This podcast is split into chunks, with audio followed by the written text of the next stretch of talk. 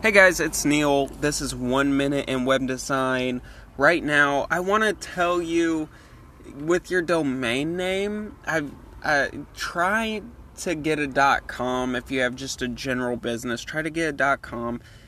Try to keep it with your business name in it. So I know sometimes business names have been taken. Whenever I choose a business name, I actually search to make sure the domain name is there before I choose a business name. The reason why is because the domain name actually can be a huge fact, it can play a huge part in how you rank on Google. Uh, for example, I had a client, he had the domain name D, what was it?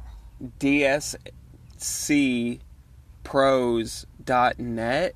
And whenever we changed it to his business was called Dynamic Stone Care. Whenever we changed it to dynamicstonecare.com, he actually jumped rank. It was like five or six positions for when you searched his business name.